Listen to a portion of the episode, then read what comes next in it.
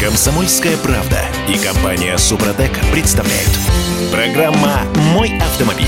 Слушайте, а как вы относитесь к запаху нашатырного спирта Из выхлопной трубы. по утрам? Слушай, а я вообще не догадывался, что нашатырный спирт э, вот, может так же... Вообще-то горит. Нет, то, что спирт горит, и нашатырный в том числе, это логично, да? Но чтобы в двигатель его зафигачить... Короче, китайцы, очень хитрые люди, они научились сжигать аммиак в двигателе внутреннего сгорания из экологических соображений. Потому что выбросы СО2... На 90% меньше в этом случае. Это Кирилл Манжула. Это Дим Делинский. И Олег Осипов у нас на связи, специалист, в том числе по зеленым альтернативным технологиям. Олег, доброе утро. Доброе утро. Доброе утро, но специалистом я бы себя не назвал.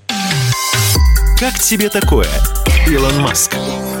Олег, на самом деле, э, ездил на машине с водородным двигателем. Да ладно, вот это правда, круто. не Вот- один раз. Вот это круто. И не на одной машине. Олег, Например, ну, вот мне хотелось понять э, отношение твое к таким экспериментам. По поводу... Есть вообще э, перспектива? Погодите, секундочку. А, Для того, чтобы мы понимали, о чем идет речь. А, ну хорошо. Два с половиной, о, нет, два литра ровно. Это я кролик. Ну, ладно. 163 лошадиные силы. Выбрасывает в атмосферу на 90% меньше углекислого газа, чем при использовании традиционных видов топлива. И стабильно работает во всем диапазоне оборотов. Но зашибись. Китайцы из компании GAC, э, которые GAC, а не ну вот, придумали такую штуку, и вроде как она, она работает. и это очень здорово. Я считаю, что эксперименты э, чрезвычайно важны. И хорошо, что э, китайцы в том числе этим занимаются. Э, весь вопрос в том, что сколько углерода двуокиси будет выброшено при производстве этого самого аммиака. Есть зеленый аммиак, который образуется сам собой при, извините, переработке отходов. Я как раз вот сейчас Да. набираю м, информацию, если такая информация есть, сколько стоит этот аммиак. Да, и смотрите, еще одна штуковина. Аммиак – это вообще-то газ. Он растворяется в воде. Это нашатырный спирт, мы его знаем. Но вода, в общем, горит очень плохо. Поэтому в бак заправляют жидкий аммиак.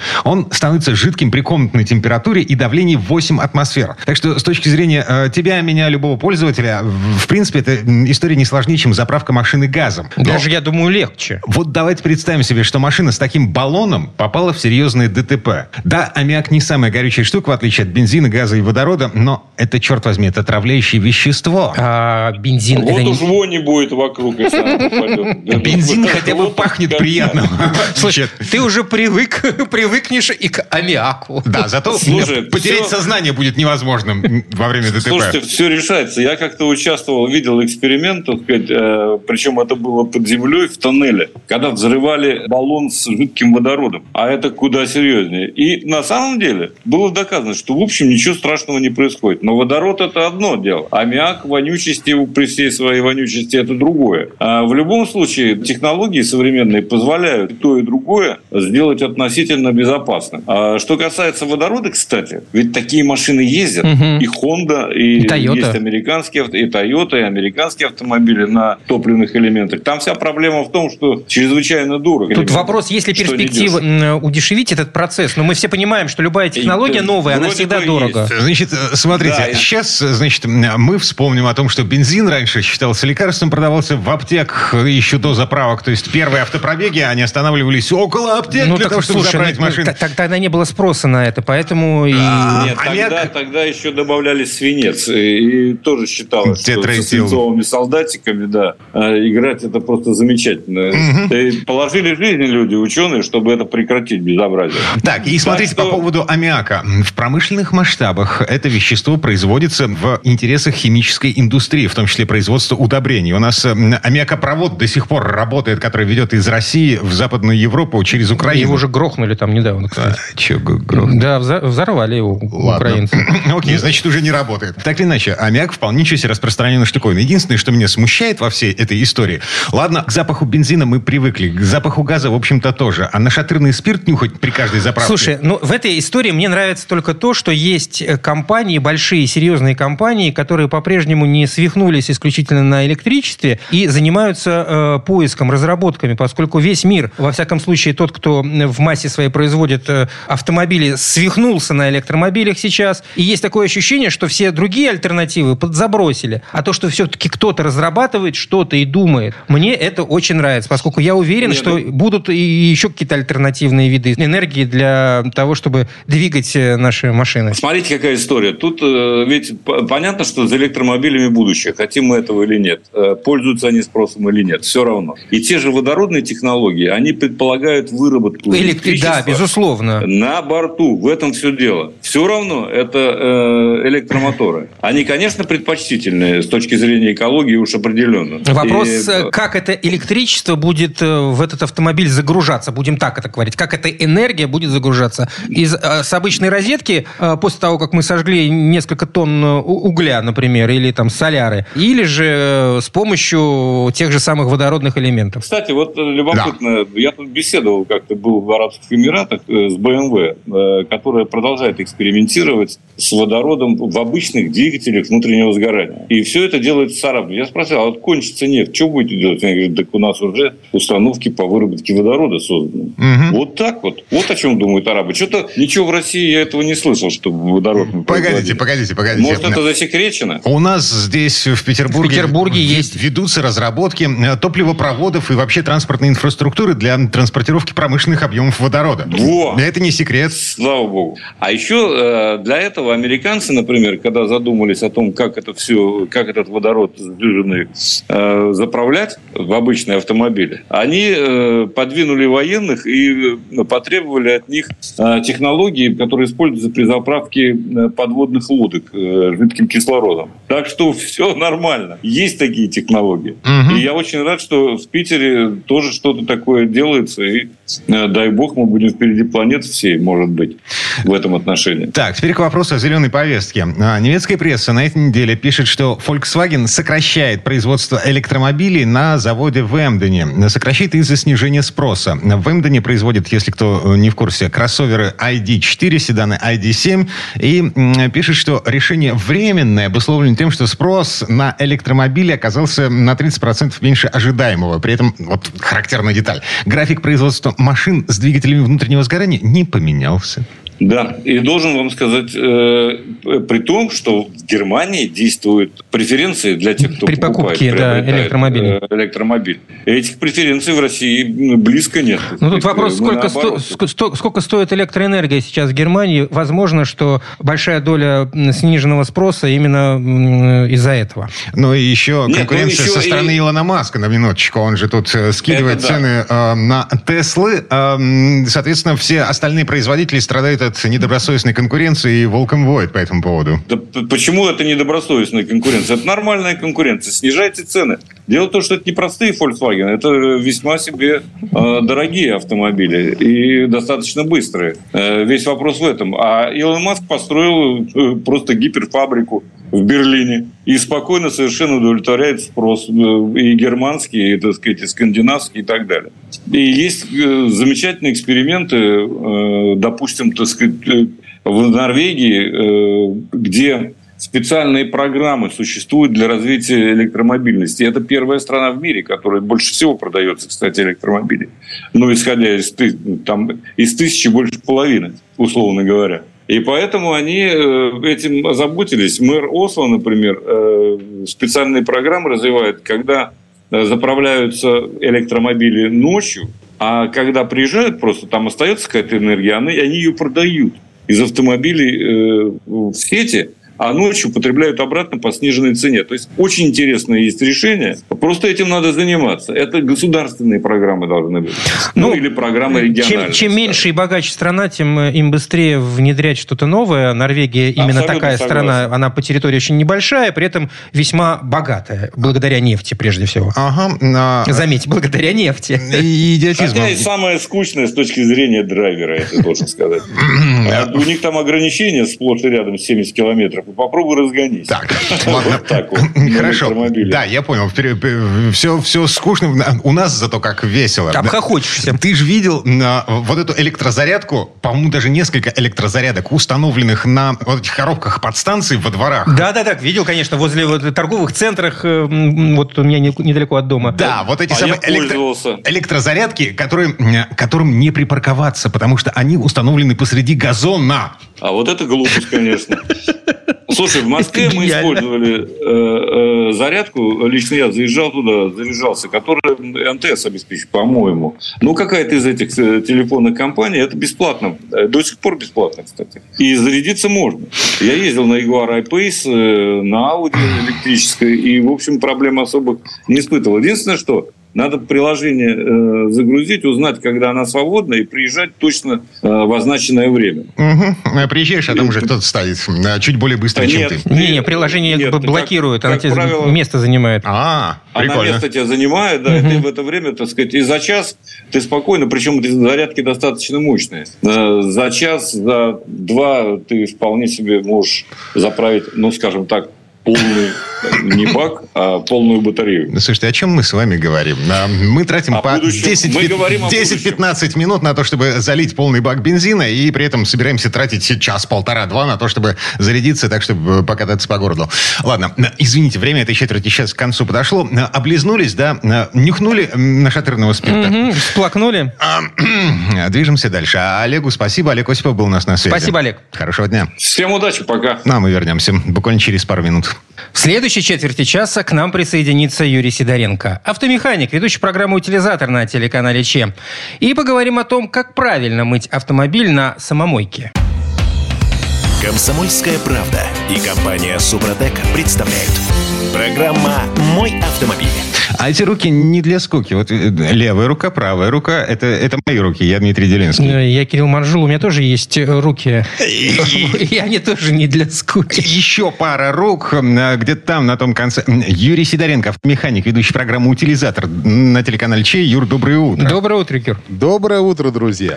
А, Итак, как правильно приложить эти руки? Шесть рук. Вот. Мы сейчас будем вспоминать, кто-то вспоминать, а кто-то учиться, как мыть машину не на дачном участке участке, потому что это наказуемо. Не так, чтобы загнать ее в мойку, вот, потому что это, ну... Дорого. А своими руками. Автомастер.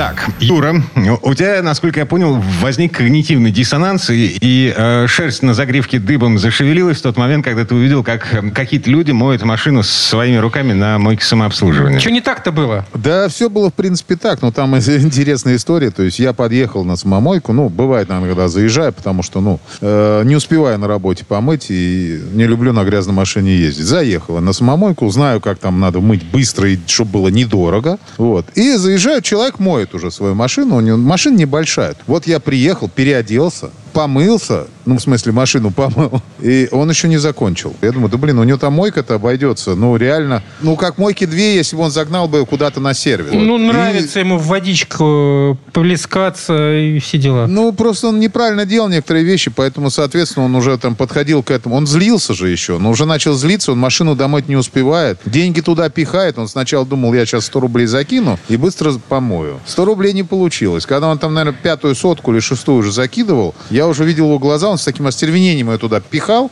эти деньги. Причем у него наличные деньги было. Это вообще неожиданно было для меня. Но все нормально, то есть. И вот я решил, думаю, что надо вообще рассказать по поводу того, как быстро мыть машину, качественно, и чтобы это не было дорого. Но если ты уже решил сам ее помыть. Так, сейчас мы сделаем вид, что ни моя жена, ни моя дочь ничего этого не знают и не слышат в связи с тем, что периодически у меня возникает такая ситуация, когда нужно жену изолировать от ребенка, и я беру ребенка, и мы уезжаем на мойку. Вот. И там вы это делаете... Нет, в том-то и дело, что мы доверяем машину специалистам, а сами развлекаемся в это время где-то рядом, ага. неподалеку. И это приключение для ребенка. Я, да. так, я как раз люблю пользоваться мойками самообслуживания. Мне нравится просто сам процесс. Так. Мне это нравится. Так, теперь давай сравнивать твою версию реальности с версией реальности Юры Сидоренко. Ну, давайте сравнивать. Значит, смотрите, вот я для того, чтобы нормально использовать мойку самообслуживания, у меня есть с собой, во-первых, сменная обувь и сменная одежда такая быстрая, которую можно накинуть. И обязательно я рекомендую иметь с собой тряпку большую из микрофибры. Сейчас объясню, для чего она нужна. И бутылку воды 5 литров. во время переодевания.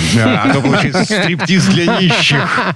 Ну, я понял, что так тоже можно делать, но она не настолько большая, чтобы меня завернуть. Ну так вот, э, бутылку воды 5 литров, обычная из-под крана. Тоже сейчас поймете для чего. Все, смотрите, оплатили денежку. И первое, что люди делают, это, естественно, там спор уже идет давно, надо ли машину обливать сначала водой, а потом уже наносить наносить пену или не надо. Кирилл, Вот. твоя Нет, версия? я не обливаю водой перед пеной. И более того, я не кидаю сразу все деньги, потому что сперва я кладу небольшую там сумму, которой хватит на то, чтобы покрыть автомобиль пеной, после чего я жду некоторое время, пока эта пена стечет. Не, ну это ты правильно совершенно делаешь, но я делаю по-другому. Я примерно знаю, что у меня мойка моей машины обходится 250 рублей. То есть меньше у меня не получилось ее помыть, потому что она большая просто, тупо большая машина у меня. Вот. И, но я часто пользуюсь кнопкой пауза. Там есть такая прикольная кнопочка, называется пауза. А, не знаю, если... Нет, нет, нет. Ни на одной мойке в Петербурге такую кнопку не встречал. Это замечательная кнопка.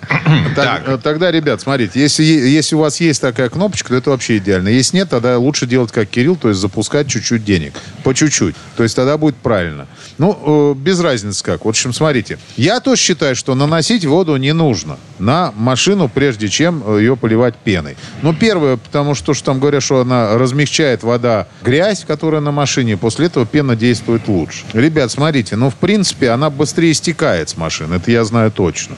В детейлинге э, у меня в сервисе, там ребята не, никогда машину водой не сбрызгивают сначала. Они сразу наносят пену, потому что пена, она уже с водой. И там воды столько, сколько надо. Поэтому, если у вас машина настолько грязная, что с первого раза вообще грязь не смылась с нее, что очень странно, потому что пены хорошие на автомойках, которые нормальные, ну, в которых только открылись они, либо там ты уже, она зарекомендовала себя хорошо. То есть там не будут менять пену и делать ее хуже. Это незачем, потому что люди перестанут ездить. Шумоек достаточно количество, например, в Москве их очень много. Это мое мнение, опять же, вы как хотите, так и делайте. Мое мнение, что этого не нужно делать, то есть я забрасываю денежку и сразу же нажимаем э, нанесение пены. Здесь есть маленький такой, э, как сказать, секретик. Что я делаю? Перед тем, как наносить пену, я достаю из машины коврики. А какой же тут секретик? Да я, а, понимаешь, а кто делает иначе? Вопрос. Делают, Кирилл, делают, я наблюдал. То есть человек наносит пену, а потом подходит вот так, двумя пальчиками открывает машину, достает коврик, пока он достает, он весь угваздается в этой пене. Так она еще и в салон пена- попадет. Конечно, вся пена накапает в салон, то есть все нормально. И после этого он довольный, э, думает, что так и должно быть. Нет, ребят, сначала мы вытаскиваем коврики, далее мы закрываем двери, окна, вот, и наносим, э, запускаем нанесение пены и наносим пену. Смотрите, как делаю я. Я наношу сразу же на коврики, потом на колеса, а потом снизу вверх наношу на автомобиль. Вот здесь, Именно- вот здесь я сверху вниз все-таки наношу ее. А почему сверху вниз? А, по- Ой, а со- снизу что- вверх, пардон. Ну, снизу вверх, потому что ты, когда ее наносишь снизу вверх, то есть у тебя, во-первых, она не стекает. То есть, понимаешь, обычно как? Мы сверху начинаем наносить, она начинает течь. Ага. И часть, просто пистолеты разные, у каждого раздача пены разная. И получается, что она начинает течь, и вот этими, когда ты снизу наносишь, она уже стекает туда ниже. То есть она просто больше, большая часть пены утекает. А когда ты снизу ее бросаешь, то получается, во-первых, ты видишь, куда ты нанес, и у тебя, получается, наверх она никуда не, не скатывается как надо.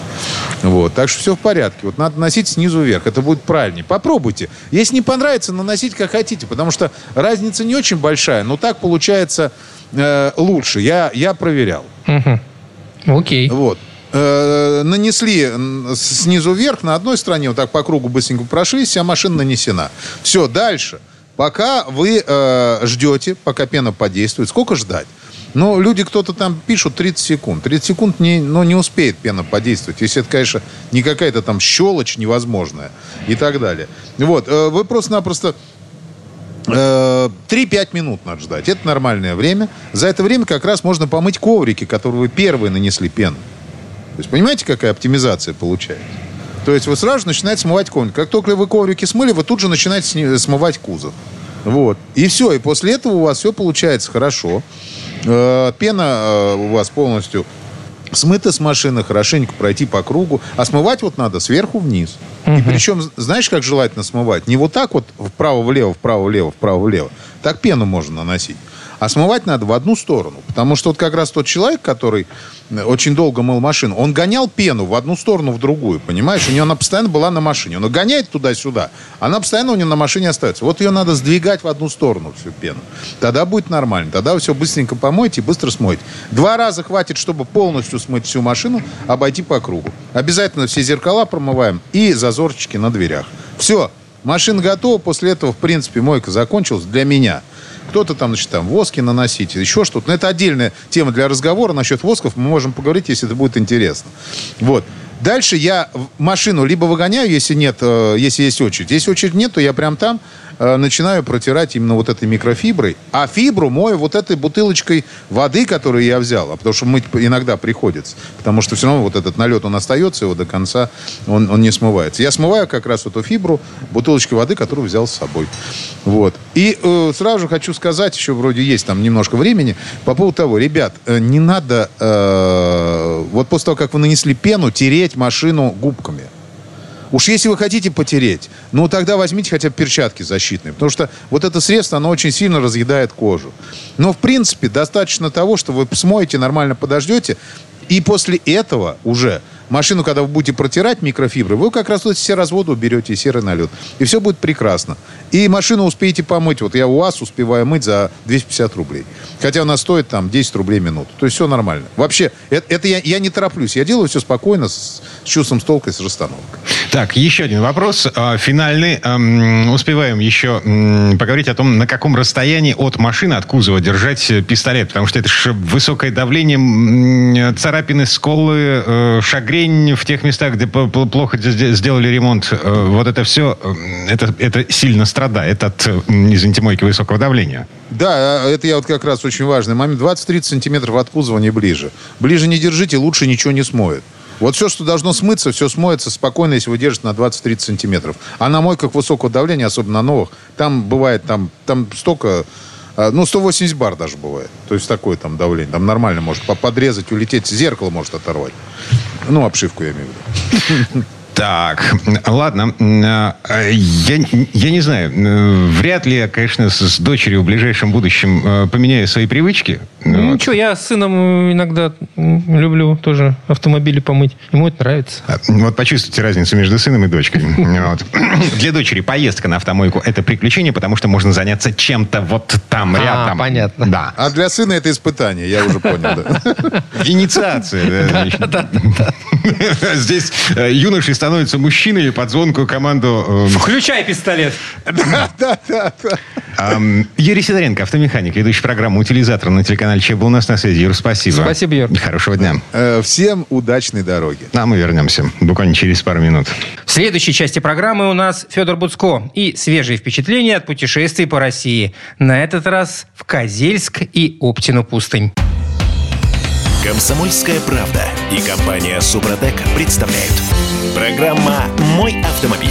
А в этой четверти часа мы снова путешествуем. Путешествуем по России. С помощью Федора Буцко. А, Я Дмитрий Делинский. Я Кирилл Манжулов. И Федь Буцко уже, собственно, на связи у нас. Федь, доброе утро. Доброе утро, Федь. Доброе утро. Садитесь, устраивайтесь поудобнее. Добро пожаловать на борт. Дорожные истории.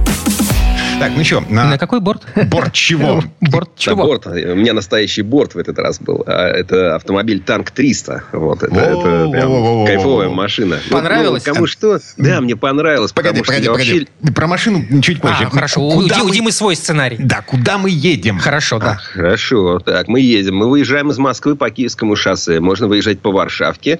И мы едем в город под названием Козельск. Но можно не спешить, а сделать по дороге там несколько остановок.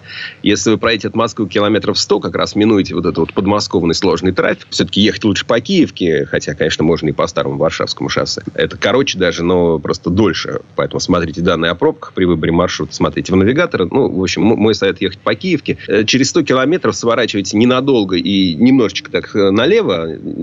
Небольшая петля на маршруте. Там есть такое место, называется музей мусора. О, Господи. Этот музей можно рассматривать как развлекаловку. Ну, там очень много забавных арт-объектов из мусора. Они встречают вас уже при входе. Они есть большие, есть средние, есть маленькие, есть огромные.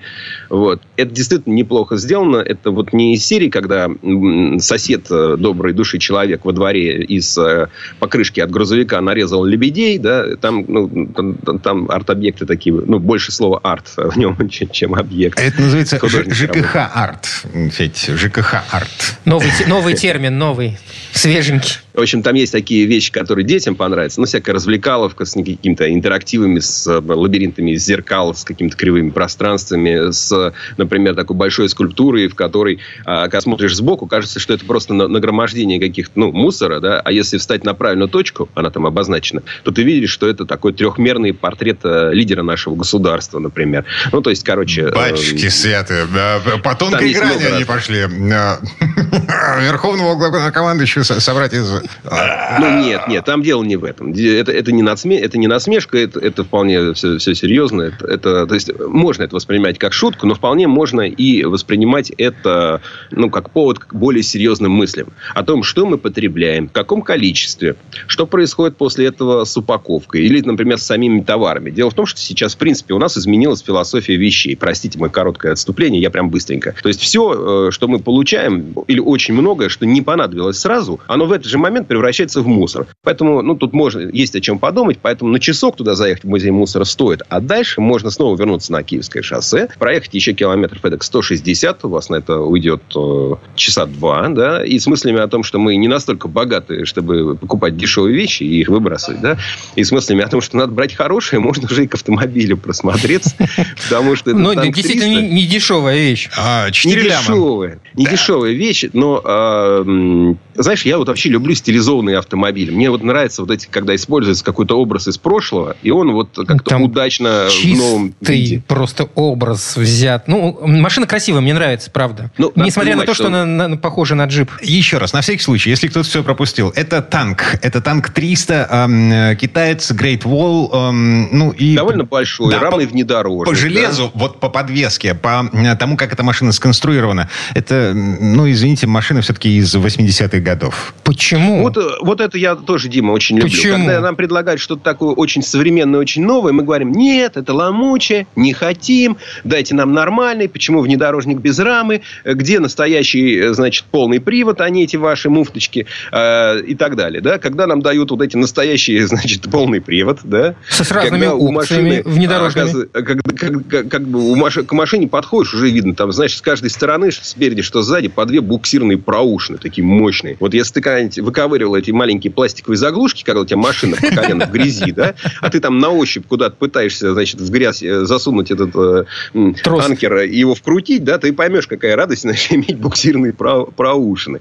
Да, эта машина по агрегатно такая довольно архаичная. То есть, там зависимая задняя подвеска, там это неразрезной мост такой тяжеленный сзади. Там э, автомат, это гидромеханический, понимаешь, как, как все хотят. А то, ой, робот, ой, вариатор, дайте нам гидромеханический э, там, этот самый автомат. Ну, вот вам он, пожалуйста. Да, там э, полный привод из серии part-time. То есть, это, конечно, вроде кажется странно, что ты на машине вот такой премиальный, все красивый, дорого отделанный внутри.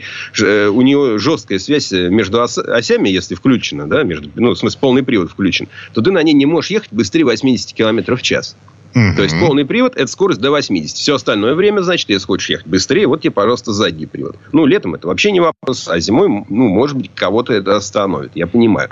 А, хотя там, в принципе, есть система динамической стабилизации. Сейчас по сухой дороге она мне вообще ни разу не пригодилась. Но зимой, наверное, она как-то будет выручать, если вы а, будете ездить. Так, на, на, главный на вопрос. А, смотри, а, я видел, эм, как э, Костя Заруцкий загнал в грязи вот такую же машину. Танк 300, причем в максимальной комплектации. Заруцкому эта штука в грязи понравилась. А, как эта штука ездит по трассе? Хорошо ездит, расходует примерно 12 литров, э, при том, что едешь так, ну, достаточно активно. Потому что он позволяет ехать активно. Там вот этот вот э, турбомотор двухлитрового калибра, да, такого достаточно распространенного. И причем интересно, что этот мотор, это не тот мотор, который стоит там на многих других китайских моделях. Потому что это, э, на самом деле, мотор из коммерческой линейки. Его на грузовики ставят, на коммерческую технику такой мотор ставят. А он ну, потенциально гораздо большим ресурсом обладает при том же объеме. Те же 2 литра, но это не те же 2 литра. Потому что там чугунный блок, цепной привод э, механизма там, газораспределения. Да, он, он нормально ест 92-й бензин э, и выдает там эти свои 220 лошадиных сил, 380 ньютон-метров. Э, это не то, чтобы очень-очень много, учитывая, что машина довольно тяжелая, 2,5 тонны. Но выход на обгон на двухполосной дороге, даже когда ты уже видишь, что где-то там на пригорке сверху там, в 500 метрах появился другой автомобиль, а перед тобой грузовик, едешь спокойно, выезжаешь с большим запасом обгонять.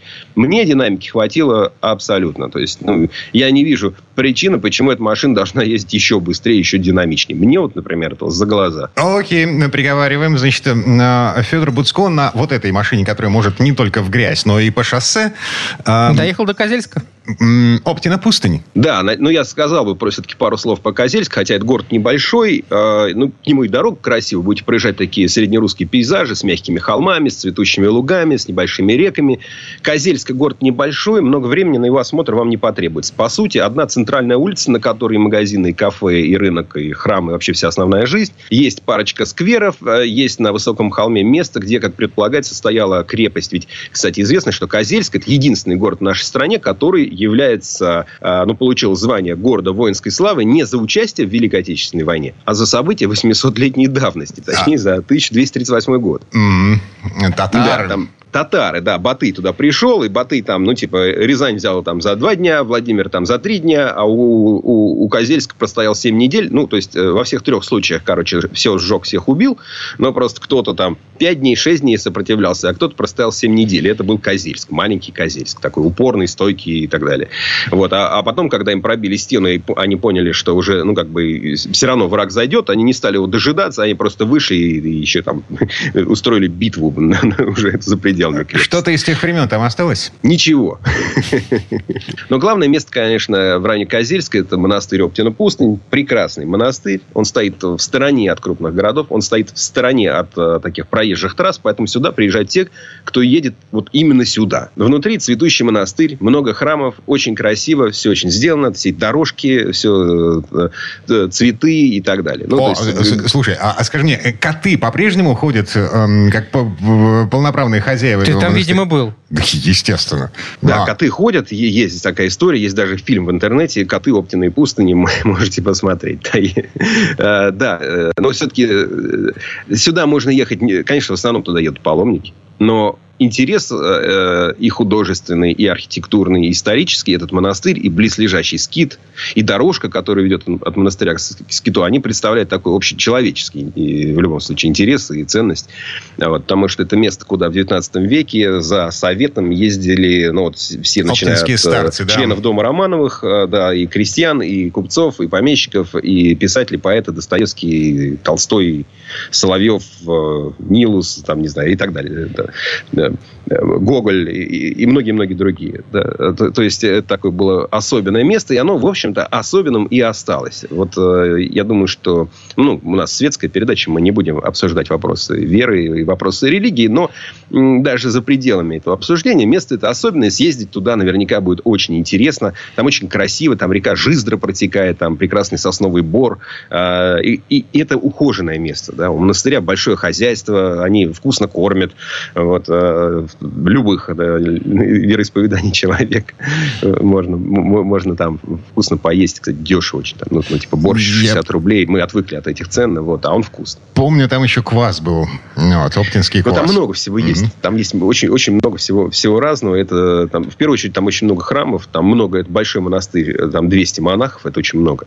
А, вот, а еще к этому есть послушники, целое хозяйство. И есть еще там много-много людей, которые вокруг этого места наводят там красоту во всех смыслах этого слова. За сколько дней объездил все это хозяйство? За, за два. За два? Ну, у меня такой экспресс-метод, да. У меня часто есть два дня или там полтора дня или два с половиной дня, поэтому я, ну, просто я рано-рано встаю, там, в 9 утра уже я на месте, у меня целый день, потом еще есть следующий день, и потом я под вечер возвращаюсь в город, так что за два дня вполне. Короче, путешествие выходного дня э, из Москвы до Козельска, а, и э, это путешествие на минуточку на танке. Танк 300, извините. А, Чтобы нас не обвинили в милитаризме. А, Китайская машина, а, вполне ничего себе. Да, в общем, да, мне нравится. Ну, сам не ездил, но вот посмотрел, как другие на этом деле катаются. Мне понравилось. Федор Буцко был у нас на связи. Федь, спасибо. Спасибо, Федя. Хорошего дня. И хороших путешествий. Ну, а мы вернемся буквально через пару минут. В следующей части программы у нас журналист и летописец мирового автопрома Александр Пикуленко. Послушаем историю о новом Kia Sportage. Комсомольская правда и компания Супротек представляют. Программа «Мой автомобиль». А это мы вернулись в студию радио «Комсомольская правда». Я Дмитрий Делинский. Я Кирилл Манжула, и в этой четверти часа у нас Традиционная история от Александра Пикуленко. С того момента, как при смене поколений Kia Sportage превратилась из не самого удачного компактного рамного внедорожника в кроссовер с несущим кузовом, прошло почти два десятилетия. И все это время машина уверенно набирала популярность и в мире, ну и в нашей стране. В какой-то момент Sportage стал второй по продаваемости моделью корейской марки после бюджетного Kia Rio – а цифры ежегодных продаж последние десятилетия колебались в диапазоне от 20 до 35 тысяч единиц. Э, но поскольку четвертое поколение было представлено на рынке в течение достаточно долгого времени, с 2015 по 2021 год, уже пару лет назад, всем было понятно, что смена поколений не за горами. И вот это новое поколение ждали, до, очень ждали, дождались. В том числе в России, несмотря на все трудности, сложности. Вот здесь слово Сан Санычу. Тест-драйв. Сегодня в технологическом плане Южная Корея – один из мировых лидеров, оспаривающих пальму первенства с извечным врагом – Японией. В чем-то корейцы уже впереди, в чем-то только догоняют. Но тот напор, с которым каждый кореец стремится догнать и обогнать страну восходящего солнца, достоин уважения, а то и зависти. Нам бы такого энтузиазма и целеустремленности. С нашими-то ресурсами не было бы тогда нам равных на мировом рынке. А пока мы только думаем, что делать, беднейшая с точки зрения минеральных ресурсов страна становится технологическим лидером. Снимаю шляпу перед корейцами. Автомобилестроение – одна из сильных сторон корейской промышленности. И они стремятся урвать для себя лакомый кусок мирового авторынка. За полвека автокомпании из страны утренней свежести фактически догнали своих японских конкурентов. А в многих классах и превзошли их. Как, вероятно, никто и не сомневается, что Kia Sportage следующего поколения – это новый бестселлер корейской марки не только в нашей стране, но и во всем мире. Итак, Sportage – новый кроссовер амбициозной корейской компании Kia – Вспомним, что первое поколение было рамным внедорожником с неплохим дизайном, но отличалось поразительно низким качеством. Второе стало кроссовером с безликим внешним видом, дешевым интерьером, но уже приличным уровнем надежности. В следующих поколениях все сошлось. Совсем новый Sportage имеет длину 4515 мм, то есть на 30 мм длиннее своего предшественника. Неважно даже эта цифра а то, как смело современно автомобиль выглядит. Он, если позволите, унаследовал эту смелость в дизайне у своего близкого родственника Hyundai Tucson. Хотя они совсем не похожи друг на друга. Кто из них больше понравится покупателю – вопрос открытый. Но у Sportage есть определенная фора, благодаря мегапопулярности теперь уже прошлого поколения – Внешность кроссовера можно отнести к его основным достоинствам. За мощь, за футуризм, за смелость, за узнаваемость в потоке. Да, кому-то не нравятся корейские эксперименты с хаотичными линиями. Но в целом дизайн запишем в плюс.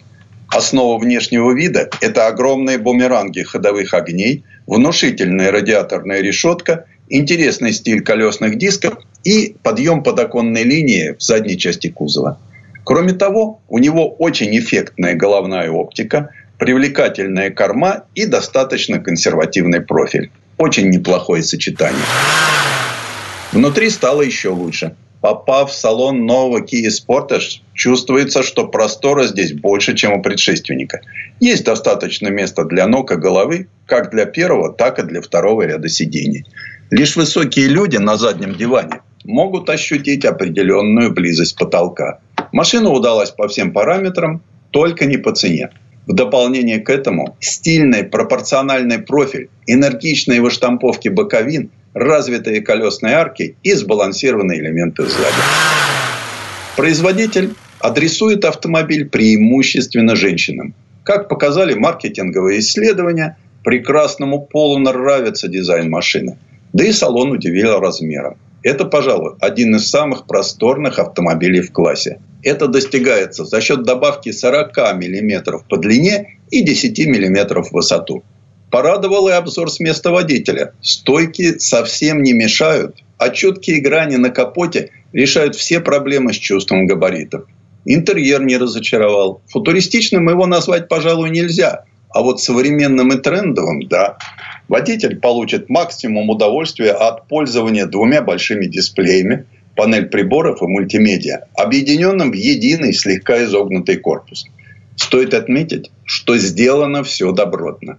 Но будет ли этого достаточно в век, когда покупатель выбирает глазами? Да, тем более, что материалы хороши и не только на взгляд, но и на ощупь. Японским производителям нужно поучиться этому у корейцев.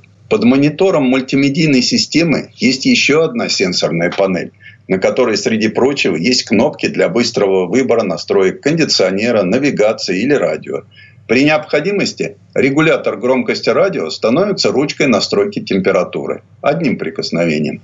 Это очень удобно. Единственное, что мне всегда не нравилось в автомобилях массового сегмента, много черного глянца на центральной консоли. Быстро теряющий первоначальный вид, она царапается, собирает пыль, и на ней остаются отпечатки пальцев. Порадовала система климат-контроля. Работает она безукоризненно, а для совсем привередливых есть вентиляция передних сидений. Для других времен года обогрев руля и всех посадочных мест. И, конечно, у задних пассажиров есть USB, розетки для мобильников, регулировка наклона сидений. А какой автомобиль сегодня можно назвать современным без хорошей мультимедийной системы, бесконтактной зарядки для телефона и отличного звука? За это отвечает JBL с внешним сабвуфером и семью колонками.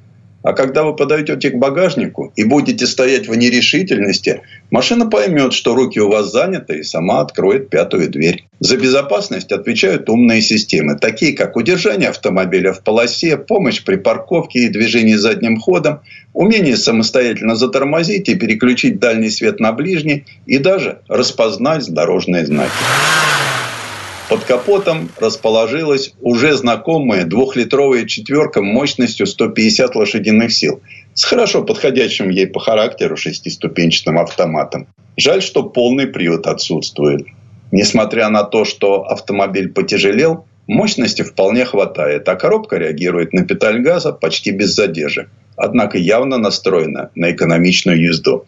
Есть желание двигаться активно, то лучше поработать под рулевыми лепестками – Радуйтесь те, кому казалось, что у Sportster плохая шумоизоляция. В новом поколении она гораздо лучше. Даже на высокой скорости не нужно повышать голос, чтобы разговаривать с попутчиками. Более того, даже колесные арки не создают звукового дискомфорта, хотя обычно именно они являются главной причиной постороннего шума в салоне. Во время поездки по извилистым дорогам стало понятно, что шасси нового Kia Sportage сконструировано таким образом, чтобы водителю передавалось очень четкое чувство автомобиля. Подвеска настолько собрана и кажется даже избыточно жесткой, что в поворотах вообще не чувствуешь чрезмерного наклона кузова. Руль тоже помогает держать ситуацию под контролем. Не слишком тяжелый, но и не пустой. То есть с хорошей чувствительностью. При этом подвеска довольно хорошо справляется с поглощением всех дефектов дороги. При движении по прямой на высоких скоростях Kia Sportage ведет себя стабильно и прогнозируемо. В целом получается приятный автомобиль для дальних путешествий. Шум двигателя прорывается в салон надрывной какофонией только при динамичном разгоне. При размеренном движении мотор не досаждает, но и тишины, как в дорогих седанах бизнес-класса, нет. На высокой скорости раздражают аэродинамические шумы от боковых зеркал. Конечно, жаль, что новая модель стала неприлично дорогой. Однако переплатить за обновленный автомобиль не жалко. Так что в следующем поколении Sportage возмужал, поднаторел в асфальтовых дисциплинах, но превратился в неженку вне дорог. Но главное, что он задорен и с настроением. Насколько успешной станет эта модель на российском рынке, станет понятно в ближайшее время. Продажи машин, доставленных обходными путями, только начались. Интересно, много ли кавалеров в качестве подарка выбрали его своим дамам? И сколько из них остались после этого в одиночестве? Тест-драйв. Сан Саныч, спасибо. Это был Александр Пикуленко, летописец мировой автомобильной индустрии. И у нас на этом все на сегодня. Дмитрий Делинский. Кирилл Манжула. Берегите себя. Программа «Мой автомобиль».